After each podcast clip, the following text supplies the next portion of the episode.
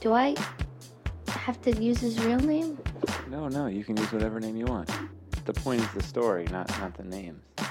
So it doesn't matter. I just make anything up. Any anything? Okay. Well, I'm gonna. I guess Benjamin. Let's just call him that. Can I call him that? That's a great name. We can call him Benjamin.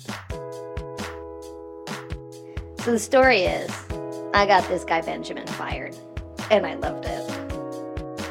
You know, HR let me know the day it was gonna go down, and so, you know, I was sitting at my desk, kind of, you know, just like waiting, and he, you know, gets called in, and he goes into the meeting, and um, and he comes out, and he's escorted by like an HR lady, and um, one of the guards from the lobby, and he's given like one box to put all his to, and then he's gotta like go right out the door immediately. And so he's there, and he's got like his box of action figures, and and he kind of turns to to the newsroom, and he says. I'm going to write an experimental revenge novel about you all. and I just thought this guy is outrageously deluded. And like it just kind of added to the joy. and it's just become this kind of hilarious office joke.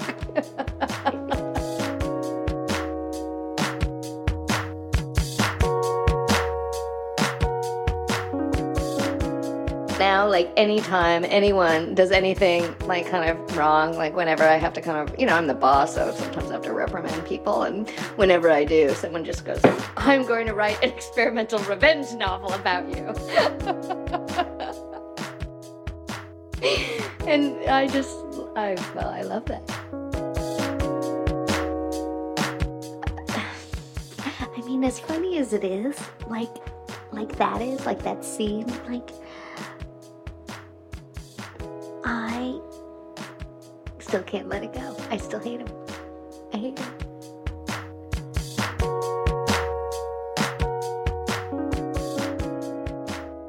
Here's the thing like, I'm the editor of a culture magazine. I'm the boss. You know, like, people are supposed to listen to me. Like, think I've earned many people's respect on this staff, but like, this guy would come into these edit meetings and it's just like, you know, he would throw out these ideas that were just so bad or, I mean, just so many. And he would just like dominate the meeting, throw out these ideas, act like he was the only one who knew anything about like the underground scene in New York. He's the only one who knows who the cool, you know, hey, you like that band? That band's no good. Hey, this band, this band's good. Hey, you think that artist is good? That artist is no good. Eh, I got it. I mean, the guy would not let anyone else say anything. So I had to cut him down. And some of his ideas were actually good. But he so infuriated me that even if his ideas were good, I had to say no. Because I needed to leave room for someone else, because he was just blowing all this hot air. He's the most annoying guy in the universe. So I would say no to some of his ideas, a lot of his ideas, just, just shut him up. Because he would, it would, it would incense him. He would be incensed that his ideas weren't being listened to, and then he would shut up. And that was the only way I could shut him up. I was forced to like work with this guy. He was just like given to me as this like new media guru. Like he's not even a journalist. He's not a reporter he was supposed to come in and like pimp us out on like Facebook and Twitter and YouTube and Vimeo, you know? Like he wasn't supposed to come in here and like totally like, you know, dominate editorial meetings. It's just like make some go tweet. I mean, I hate this guy. Like, let me express to you how much I hate this guy. I hate this guy maybe more than any human being ever in my life. I hate this guy. I, I hate him. I cannot stand this guy. I talk about this guy with my therapist like all the time. And, you know, I, you know, my shrink brought up this idea. And she just said to me one day, like, are you in love with him? Am I in love with him? Am I in love with Mr. Tweet? I am not in love with Mr. Tweet. That is so offensive to me. okay, okay I'll, I'll, I'll lay down the whole story. Let me tell you how we met. Benjamin showed up in the magazine about a year ago. Like he snuck in because he met like my friend. She's the news editor for the magazine. Like he met her and uh, she thought he'd be great at the job. And she told me like, I just met this guy at a conference. Like I think he would be really like good for you. And so like, you know, I trust her implicitly. And I think like, great, like I'll, and I'm ready, like send him on, you know? And like he comes in, like, you know, like I want him to feel like at home, you know? So like he arrives and like, you know, we go out for some drinks and have you ever sat across from someone on a date and they seem to say every possible thing they can to make themselves unappealing? Like they want to talk about their drug use, like all the women they've been with, and that like he even was a womanizer. Like, if you're out on a date with someone, like, do you really want to say this? Like, why? You know, like, like, it's like he didn't even give it a shot. Like, I was just trying to have it like be a date. I said date, but I didn't mean a date. I mean, like, it, it, it wouldn't even matter, like, because even where I work, it's like even our like, you know, managing editor. I mean, he has relationships with all the women who work there, and when he's done with the relationship, uh, they happen to be done working there. I mean, like, so this is not a problem where I work, but that's not what I meant. that that I mean, that's I was not on a date with him. I was trying to make him feel at home. He was new to town. I was trying to make him feel at home, and like, I was his boss and like he was making himself so unappealing. Like he was purposely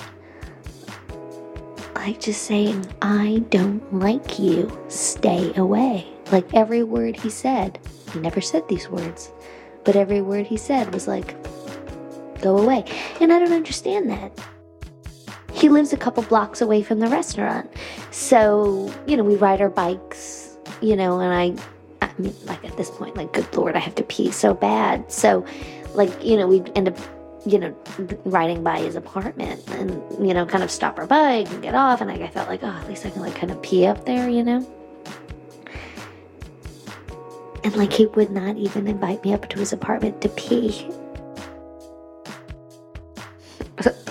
so, like I said, like, I talk about him a lot in therapy. And you know, my therapist one day was like, okay, okay, like, why do you hate him so much? Like, what are you seeing when you hate him that much? And I thought, like, what I see is myself, like, several blocks away from his apartment, like, crouched between two cars, lifting my skirt. That's what I think of when I think of him.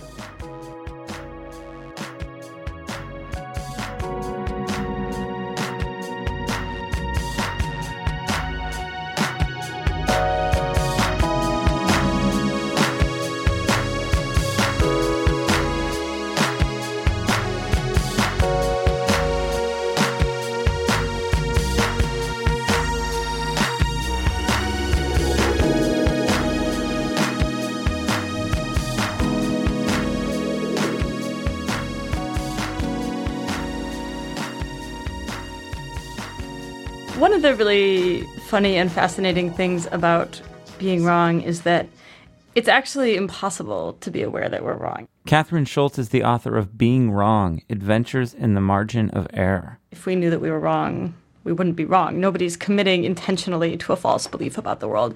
If they are, they're not wrong. They're deliberately lying or, or pulling the wool over your eyes for some reason. But when we hold a belief that we're later on going to decide is erroneous, in the moment, we obviously have complete faith in it. I think of it as that moment, if you grew up like I did watching the Warner Brothers cartoons, that morning, the Sunday morning cartoon moment where the uh, roadrunner is, is dashing off the cliff and the coyote is following him. And of course, the roadrunner can fly and the coyote can't. And there's this great moment where he's run off the cliff, but he has not yet realized that you know, there's no solid ground underneath him. And the moment when we're wrong about something, but before we've realized it, is like that moment. We think that our belief is rock solid. We think we have, you know, all of the, the facts in the world bolstering us, and we have not yet looked down and realized that, whoops, that's not the case. And yet, No matter how many times we have that experience of realizing that we're wrong about something, and we have them a lot, right? I mean, arguably, we have them at least in minor ways every day or at least every week. And yet, it's like, it's like our, our wrongness register is made of Teflon. It just slides off of it. We're incapable of retaining this notion that, you know, be, you know, we were wrong in the past, and hence there is at least some probability that we might be wrong in the present. Wrongness in the present is incredibly hard for us to hold on to as a concept. And this inability to know that we're wrong in the moment, I think, is part of why people really can get so defensive about error because you know we tend to think that it's a psychological issue that people can't face up to their mistakes because you know their ego is either too huge or too fragile.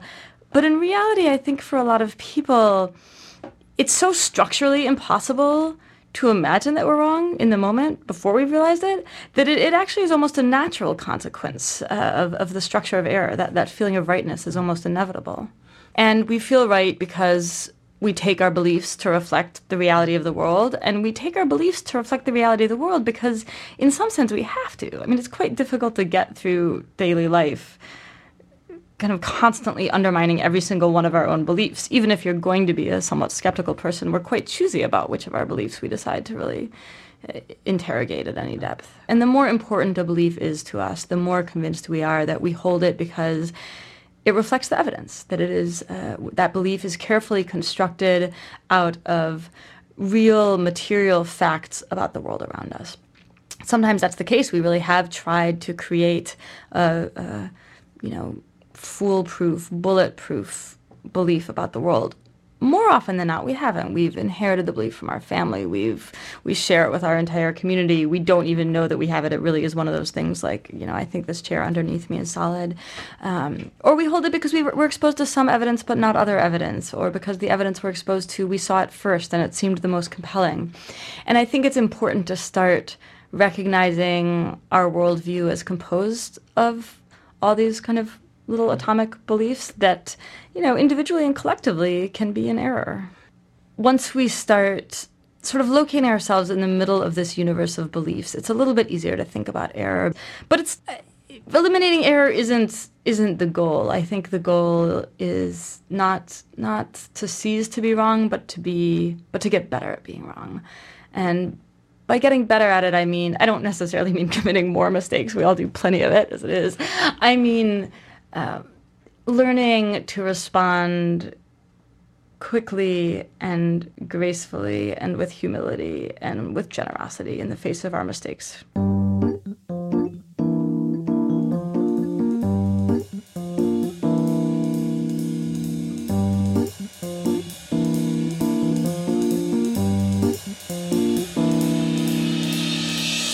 I met Miranda at a show this girl was sort of leaning up against a, a, fence smoking a cigarette and she like sort of looked up at me idly as i walked out and said you're hot. And i of course being being a man of many words responded with you're hot. And she said you want to go? And i said sure. When musician Mishka Shubaly took Miranda home that night, he says she demonstrated that she was extremely emotionally unstable in fact, Mishka said he knew right away that she was psychotic. I could tell that first night that she was trouble. So, of course, I continued to wake up next to her for probably the next like two and a half or three months. Um, alcohol is a hell of a drug, man. And it was the middle of winter, and I was like cold and lonely, and you know, Greenpoint is miserable in winter. And she was always there. She was always there, and she always wanted to hang out. And she was and um, she was what? She was wicked hot. I knew at the time I was like, this is a mistake. This is definitely a mistake. This is this is not the right thing to do. Of course, you can come upstairs. It ended badly. She would show up at every single show I played and then make a scene, like trying to get me to take her home, and called me nonstop and emailed me nonstop and like stalked like other girls on my like Facebook page or MySpace or whatever, and like she was like sleeping outside my house. It was a nightmare. It was such a nightmare. But then finally, I was at a show with a buddy of mine, my like super tight inner, inner circle best pal. and uh, he was he was a little tight on money. You know, he needed you know he needed to borrow some money, so we met up at a show, and I loaned him 250 bucks. You know, and then uh, Miranda started texting saying, you know, oh, it's my birthday party. I want you to come down. I was like, no, I'm I'm not coming to your party. I no. I parted ways with my buddy, and uh, I guess he was going to go down to Lit where her birthday party was, and I was like, you know, good luck, man. Godspeed. You know, have a blast. And I met another girl who I'd seen a couple of times before, but uh, we ended up having a lot of drinks and then coming back here. And then um, the next morning, Miranda starts texting me because oh, she had like given me a poster or something, and she was saying, "Oh, I'm, I'm coming to get my stuff," and I was like, "I'm not at home. You gave it. It's a gift." You know, it was like a freaking fifteen dollar poster too. You know, like it's ridiculous.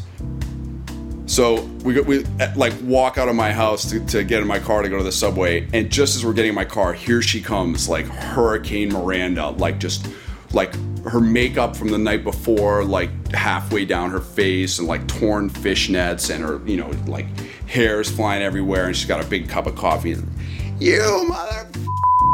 She takes this big full cup of coffee and throws it on my car. Turn to this other girl, like, yo, just get in the car. I'll explain later. And she was like, sure you can. you know, I bet this happens every day. A minute later, my phone beeps, and she's like, yo, I just want you to know I fed your boy last night. And she had gone home with my best pal the night before. And he had taken my money, my $250 in his pocket, and gone home with this girl who was already like my nemesis. So finally, after she storms my house and then bones my closest pal, that's when I finally had, to, I, I was like, this is it. So I changed my phone number, phone number I'd had for 10 years, and blocked her email.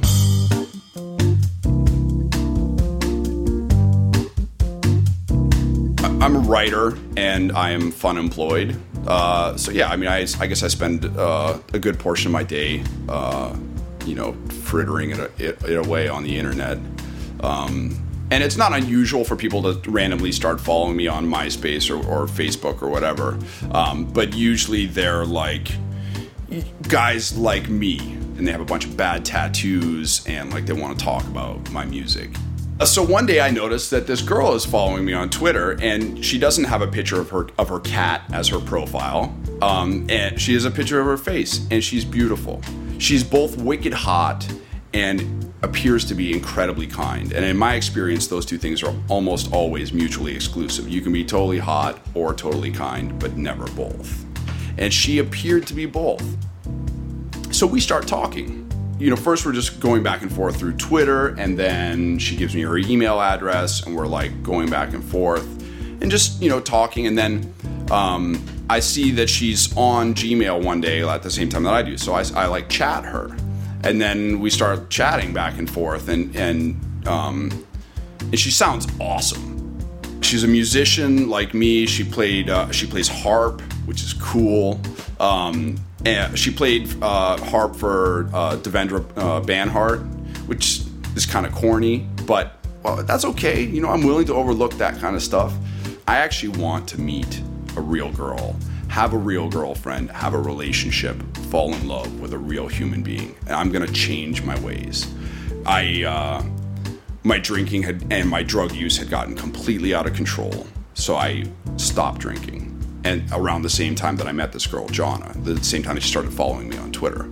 So I'm sort of detoxing, just sweating incredible amounts and talking to this girl. And more and more, she gets, she becomes my lifeline. You, like she's, I can complain to her about how I'm feeling and the nightmares and the shakes and all that. By this point, she had already commenced with the sexy pictures. Every couple of days, she's trickling the, me these, um, you know, artfully shot, but very still very tasty pictures of her, and she's beautiful. I mean, she looks like a freaking angel with no clothes on. but we, we talk and talk, and then finally she's like, I live in Greenpoint. And I'm like, awesome. I'll I'll get on my bike. I'm gonna bike over to your house. I'll be the weird sweaty guy outside with the like internet perv gleam in his eye, and uh, we'll you know the violin music will slowly swell up and like our clothes will melt away we'll join in an embrace fade out you know? Um, so she invites me over she's to cook for me one day which is awesome. She's going to make tuna niçoise and i don't know what that is so i just i in my mind when i'm like projecting it i just think of tuna sandwiches which i like which is good. And then she cancels. She's like hey um, I just wanted to write to you and let you know that we can't be friends anymore. And I was like, what? What are you talking about? You know, like I've been talking to this, you know, I've been chatting with this girl like every day. And she was like, well, I ran into a friend of mine who knows you. And I was like, and what's your friend's name? And she said, it's Miranda. Well, this is horrible. This is horrible. You know, this is like a mistake that I made that is now going to deprive me of the my one my chance at a new life because I'm gonna have this awesome new sober life with this girl and like I'm not gonna screw around she's not gonna screw around we're, we're gonna be happy together and like it just seems so unfair. I cried like a little baby because I was so sad because I was so excited to meet this girl and then and it was ruined. But she wanted to keep talking she was i mean she was so funny and so charismatic. I mean it was like the you know the charisma of like elvis and hitler in a really hot girl's body. Despite her grave uh, reluctance to meet somebody as awful as me i i said listen just meet me. Just meet me in the, in the you know in the flesh. I need to meet flesh and blood real person real girlfriend. It's do or die time. Um, i'm staying i'm cat sitting for my friend in manhattan. Um, meet me there or never contact me again. Do or die. And then she texts me and she says i'm not coming you know, and I was like, "Are you kidding? You know, we we've been talking like so much and hitting it, hitting it off. Like I've shared all this stuff with you that I haven't shared with anybody, and um, you know, and like you've been sending me all these pictures and stuff. You know, it's gonna be great." And she says, "No, you know, I'm not coming." So I said, "All right." It's like 11:45. If you're not here in 10 minutes, I'm going to the liquor store around the corner and I'm gonna have a drink. And um, she said, "Don't do it. I'm coming." And I was like, "All right, you know, you've got 10 minutes or whatever." And then and I'm walking to the liquor store. And uh, she didn't show up, and so I'm like, "That's it." So I'm walking down the stairs, and I was like, "Well, you know, I gave it a good, gave it a good shot. I'm trying to make it sober. I made it a couple of months. That was good, and this is gonna taste delicious." So I'm walking to the walking to the liquor store to make it there before midnight before it closes and my phone buzzes and she texts me and she says i'm around the corner. I'm on second and a. She's here so i'm finally gonna meet this girl. And i, I really i feel like i'm 13 years old again. And um, you just my heart fills like my entire body just i feel like i'm floating you know and i'm finally gonna meet this girl So I walk to the end of the street and I take a left, and then I see this long, shapely leg come out from behind the corner. And out steps Miranda. And in that moment, in that moment, I knew that I, in, in many ways, I had really just gotten what I deserved. And, and it sucks getting what you deserve.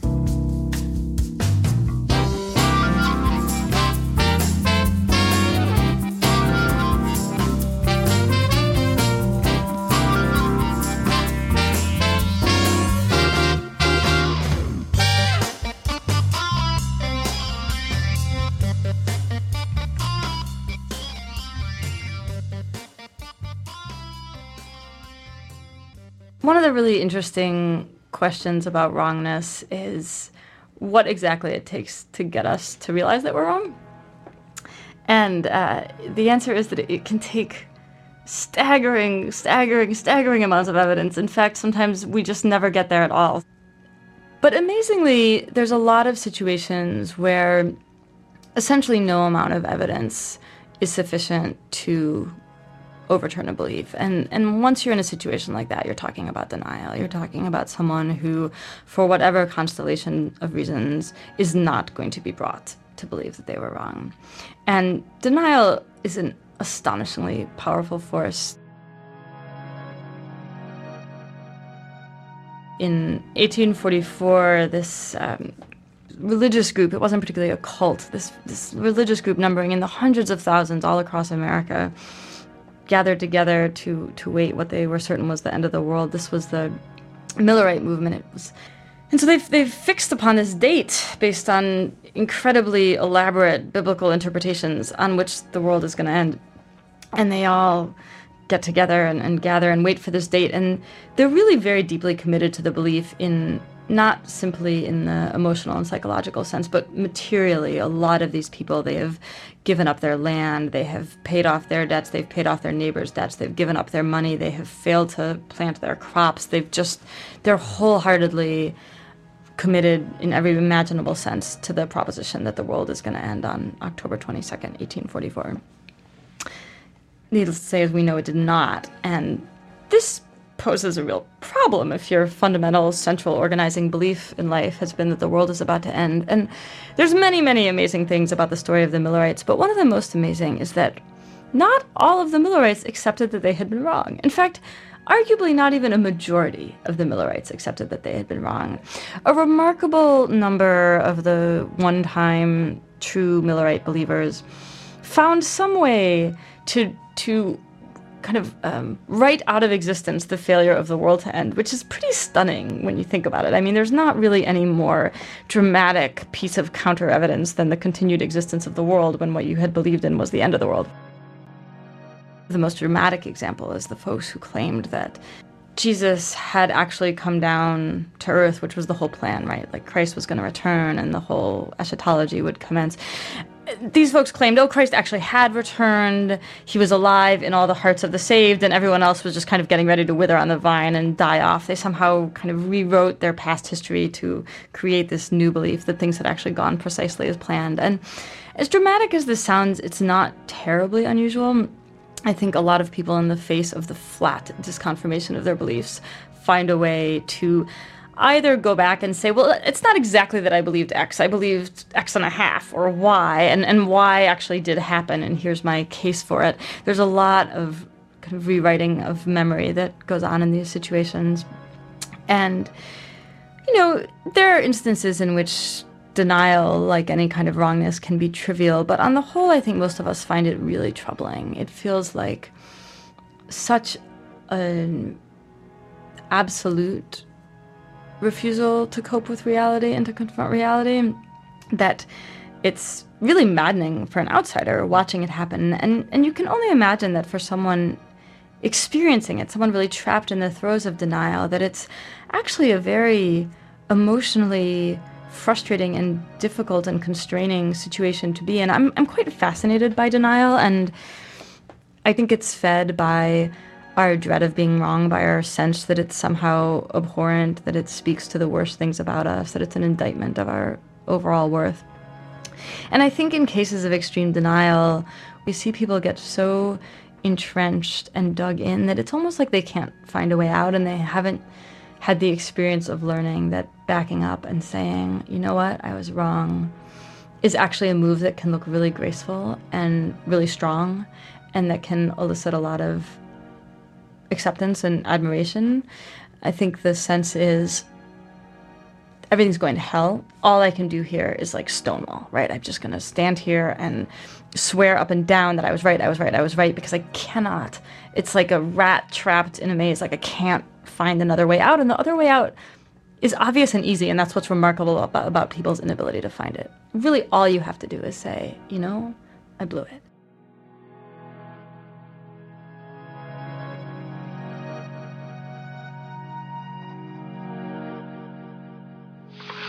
President, in talking about the continuing recession tonight, you have blamed mistakes of the past, and you have blamed the Congress. Does any of the blame belong to you? Yes, because for many years I was a Democrat. As I've stated previously, I believe our policy goals toward Iran were well founded. However, the information brought to my attention yesterday convinced me that in one aspect, implementation of that policy was seriously flawed. And now I'm going to ask Attorney General Meese to brief you. You still maintain you make a mistake, Mr. President? Hold it. Did you make a mistake in sending arms to Tehran, sir? No, and I'm not taking any more questions. What about? I took a risk with regard to our action in Iran. It did not work. We did not achieve what we wished, and serious mistakes were trying, made in trying to do so. But in debating the past, in debating the past, we must not deny ourselves the successes of the future. Let it never be said of this generation of Americans that we became so obsessed with failure that we refused to take risks that could further the cause of peace and freedom in the world.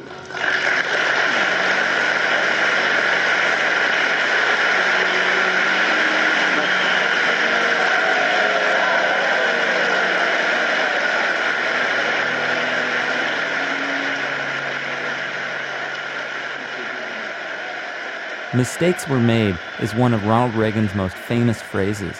But as you just heard, the great communicator couldn't even say it without screwing it up. Today, Ronald Reagan is considered America's greatest president, which drives journalist William Kleinknecht kind of nuts. The way he sees it, all of America's current major problems are Ronald Reagan screw ups. Ronald Reagan believed that if we emancipate corporations, emancipate free enterprise by stripping away all of the checks and balances on the uh, operations of free enterprise, we would be a more prosperous country. Uh, but in the 25 years since he did that, or almost 30 years, we, we see that the, the result has been disastrous. We talk about uh, the BP oil spill was because of lax regulations on offshore drilling. The uh, financial meltdown was because of uh, deregulation of the financial sector. We had uh, roving blackouts in California. We've had blackouts on the on the East Coast. Uh, we, we've we've had the poor federal response to Hur- Hurricane Katrina because of the stripping away of FEMA and things like that. There's just been a whole litany of disasters that have occurred because the role of the federal government was diminished in these very important sectors. In his book, The Man Who Sold the World, William Kleinknecht doesn't just make the case that the Reagan administration screwed America, which it did. By the end of his term, 138 Reagan administration officials had been convicted, indicted, or were the subject of official investigations for misconduct and or criminal violations. But for Kleinknecht, the man himself, the man most Americans think is the greatest president ever, also screwed America his uh, advocates like to portray him as a as a man of character. Uh, Peggy Noonan actually wrote a book uh, about her years in the White House called "When Character Was King," but there really is not uh, much evidence in the public record that there was anything extraordinary about Reagan's character. I believe he was he was a pleasant person to be with, and and he came off as a very kind, jovial person, but he never put other people's interests ahead of his and never sacrificed anything for friendship or for a for a cause. He he watched out for his own interest, and the people in his administration watched out for their I- interest. I mean, that's the ethos of Reagan's philosophy: self-interest. Well, the people in the Reagan administration pursued their own self-interest. There's cases in Reagan's diaries where he specifically can be seen turning a blind eye to it. So it, the, the, the, idea that Reagan was completely in the dark and didn't know that these things were happening in his administration just doesn't hold water. For his book, Kleinknecht traveled to a number of American small towns, towns decimated by Reaganism, including Reagan's hometown of Dixon, Illinois. But most of the folks Kleinknecht spoke with couldn't connect the dots. If you ask them about Ronald Reagan, they'll tell you he was the greatest thing that ever happened to that town and that he was a great man of character. Uh, they just aren't are not able to connect this to the Reagan administration's policies. So for me then the big question is can America ever really move forward though if we can't admit who's responsible? There's a lot of people out there like the uh, uh, Tea Party movement, which is an enormous amount of people who uh, still don't get it. And uh, yeah, I don't think we can solve the uh, the nation's problems until more people do get it.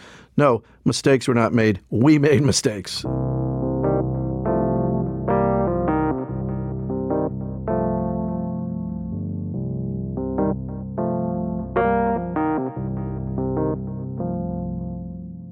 I had friends from um, my life in New York who were like, join Facebook, join Facebook, and, you know, then I can share stuff with you. And I was like, okay, okay. But then one day, I got a friend request from somebody I thought I'd never see again in my life. When Cheryl Rogers joined Facebook, she reconnected with a few of her classmates from West Haven High School, class of 1975.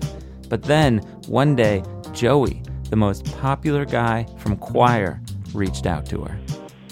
Joey was this six foot three, blonde hair, blue eyed Italian boy, gorgeous, had the voice of life. He always played the lead in the musicals. I had a crush on him for the last two years of high school.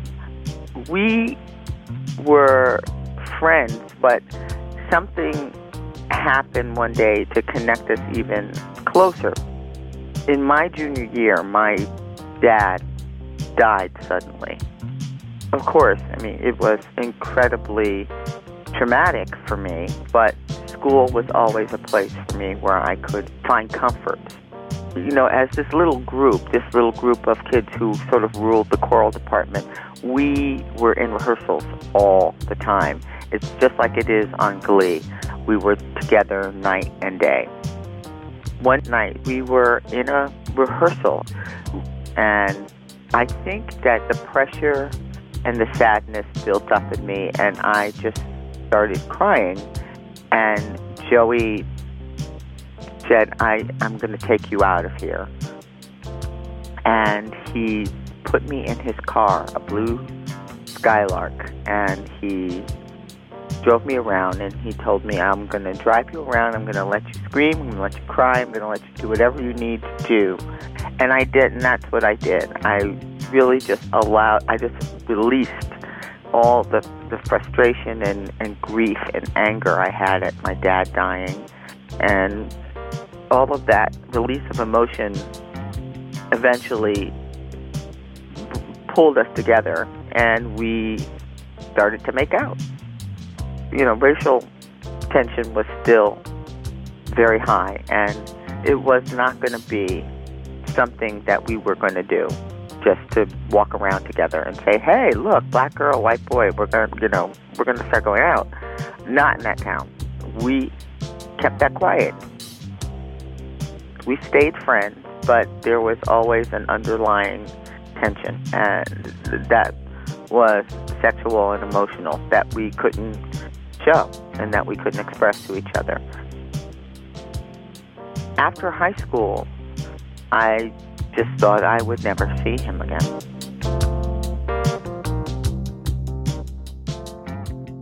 The friend request from him had a little message in it that said, After all of these years and still an absolute babe, so good to see you.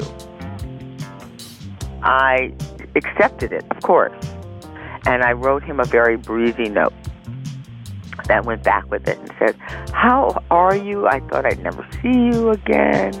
And, you know, I heard that you had an opera career, and I'm really proud of you. And um, um, tell me about your life.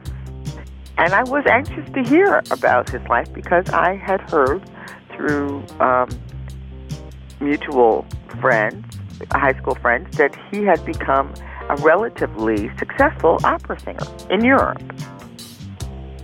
I got a response back the next day, and the response was um, jaw dropping, to say the least. It was a long, long, long email.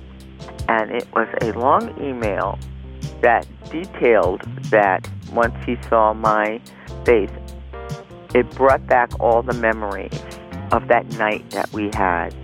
And he felt so ashamed that he had never pursued it because he wanted to pursue it and had continued to think about me, and when he saw my face, it just all came rushing back. And he actually apologized because he said he didn't know what my life was at this moment, and um, it, it might have been inappropriate for him to be saying all these things to me now, but he just wanted me to know what an impact I had had on his life and still do. I am not married. I don't have a husband. I've never been married. I don't have a boyfriend. I'm a free agent completely, totally. So I wrote back to him and I said, Of course, I remember um, that night. And I don't know if you called it or even knew it, but I certainly was. I was enamored of you too. And then he wrote back another really, really long letter. So this is now three contacts he's had, and he's ramped it up now from be my friend on Facebook to I had a crush on you in high school, a big crush on you in high school, to now I want to share all of that with you. I want to share all these great feelings that I still have for you and tell you about my life. And and oh, and by the way, he's he's setting the stage to tell me about the bad marriage that he's in right now. But he told me, you know, he's got kids and, you know, he's he's the woman he he called his wife the woman I'm married to now. And I thought, well, nobody refers to their wife as the woman I'm married to unless they don't like them very much. And so I decided that he was still in love with me and that that made me happy. And I decided that I was going to reciprocate. And I wrote him back a letter saying, I love you. I wish I had known all of this so many years ago. But I now love you too. We moved the relationship off of Facebook to our personal email accounts. And we emailed each other once a day. I suggested that we move to the phone, but he wrote me a very involved letter saying that he hated the phone. And so, um, and he was also afraid of what the trail of a phone, of phone calls would be. And so we basically continued this email, this relationship through email. And that went on for the next six months. I mean, that's basically how it stayed. And it never graduated to Skype. It never graduated to um, the phone. I, you know, talked to him about when we might see each other, and that I was ready to come over to Europe and and you know try to arrange for us to meet. But again, he was afraid. I find out eventually why he feels he can't leave. And it's kind of shocking to me. His wife is the breadwinner. So he doesn't want to leave her because she's his financial support. You know, he is no longer singing opera, and his wife is the breadwinner. So he is afraid to do anything to end that relationship. Well, if I was rich, I would have sent him money and I would have said, "Come on back home and let's figure out what, you know, what to do." I just wanted to be with him. I wanted to be in love, and that's and that's what I was getting. I was getting love, which is something I had never really had before in life, and so I was getting it from him.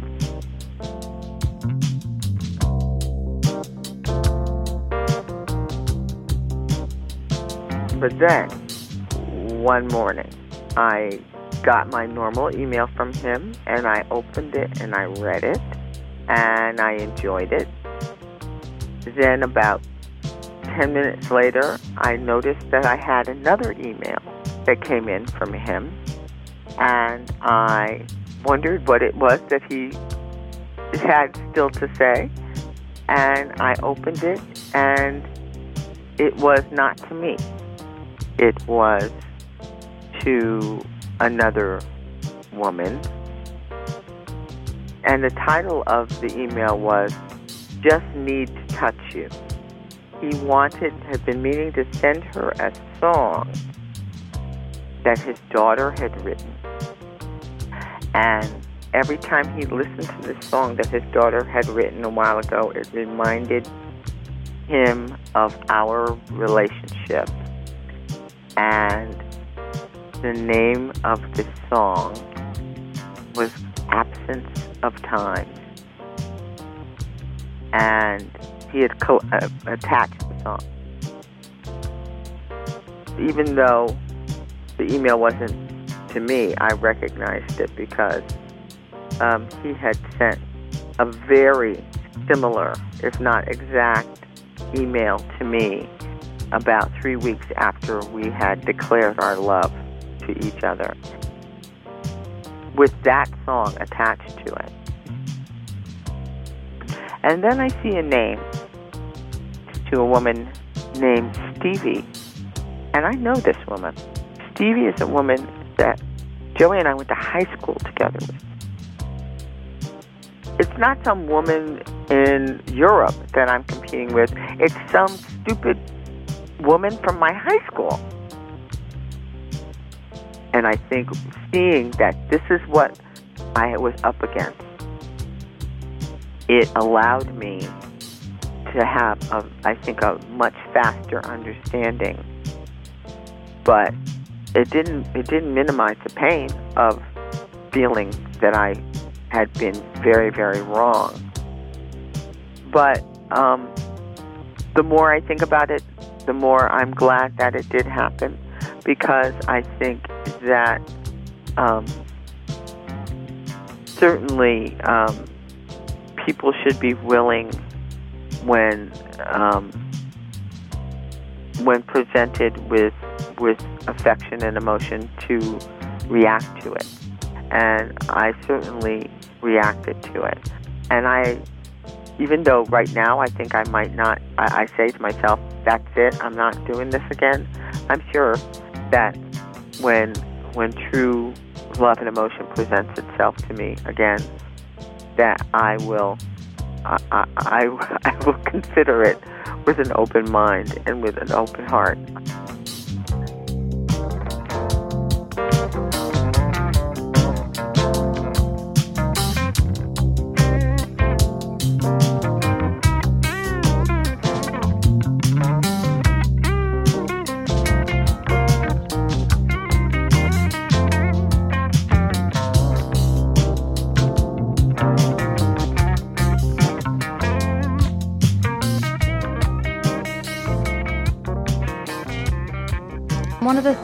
Wrongness calls on us to do is make sense of our own identities in new ways. And historically, there's two kind of interesting and competing ideas about what it means to be radically wrong about ourselves. And one of those ideas, which I find very fascinating but a little bit troubling, is that we weren't actually wrong. We finally figured out who we are. This narrative is incredibly common. The one of my favorite examples of it, because it's one of the most beautiful, is, is comes from Augustine, the the um, philosopher and, and um, eventual saint, who famously wrote these confessions about his own conversion to Christianity. He'd been very, very anti anti Christian in his youth, and he converted to Christianity. And he wrote of that experience that until he found God, he had placed himself behind his own back refusing to see himself.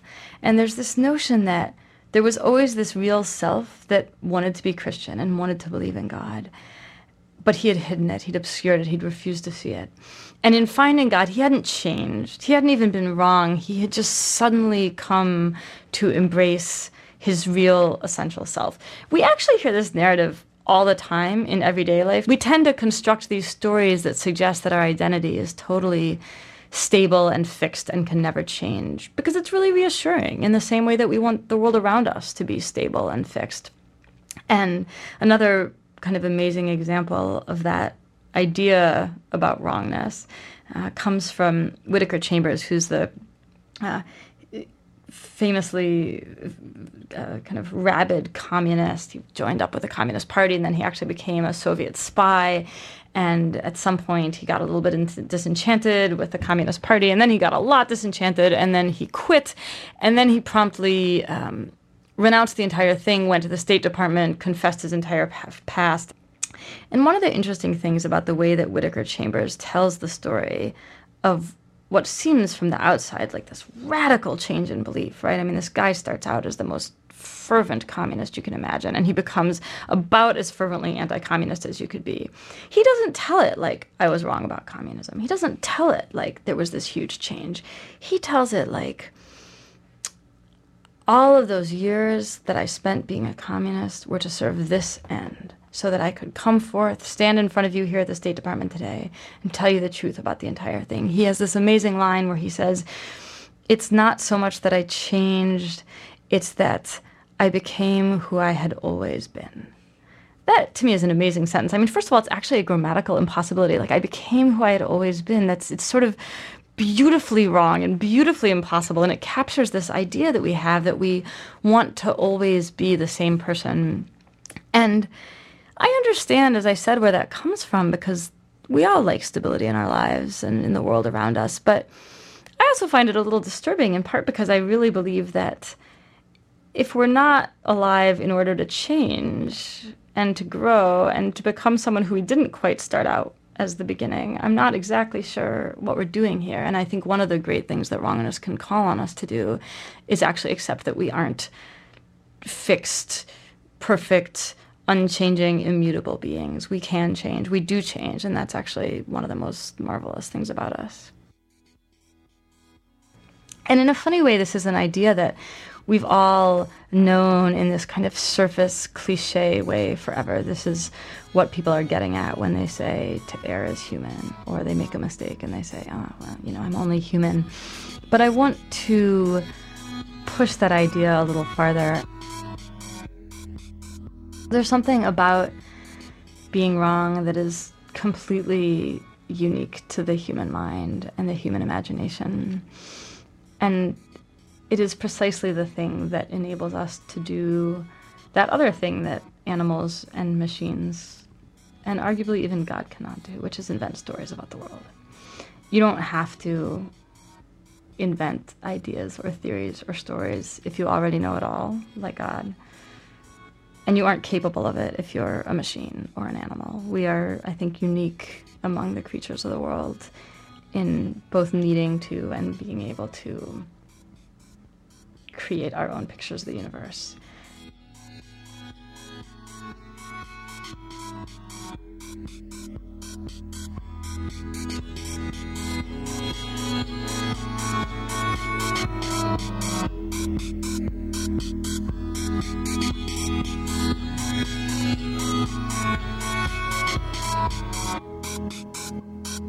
This episode of Too Much Information is called Mistakes Were Made. It was produced by myself, Benjamin Walker, with Bill Bowen and Laura Mayer. And it featured Mishka Shubaly, Cheryl Rogers, William Kleinknecht, and Kathryn Schulz.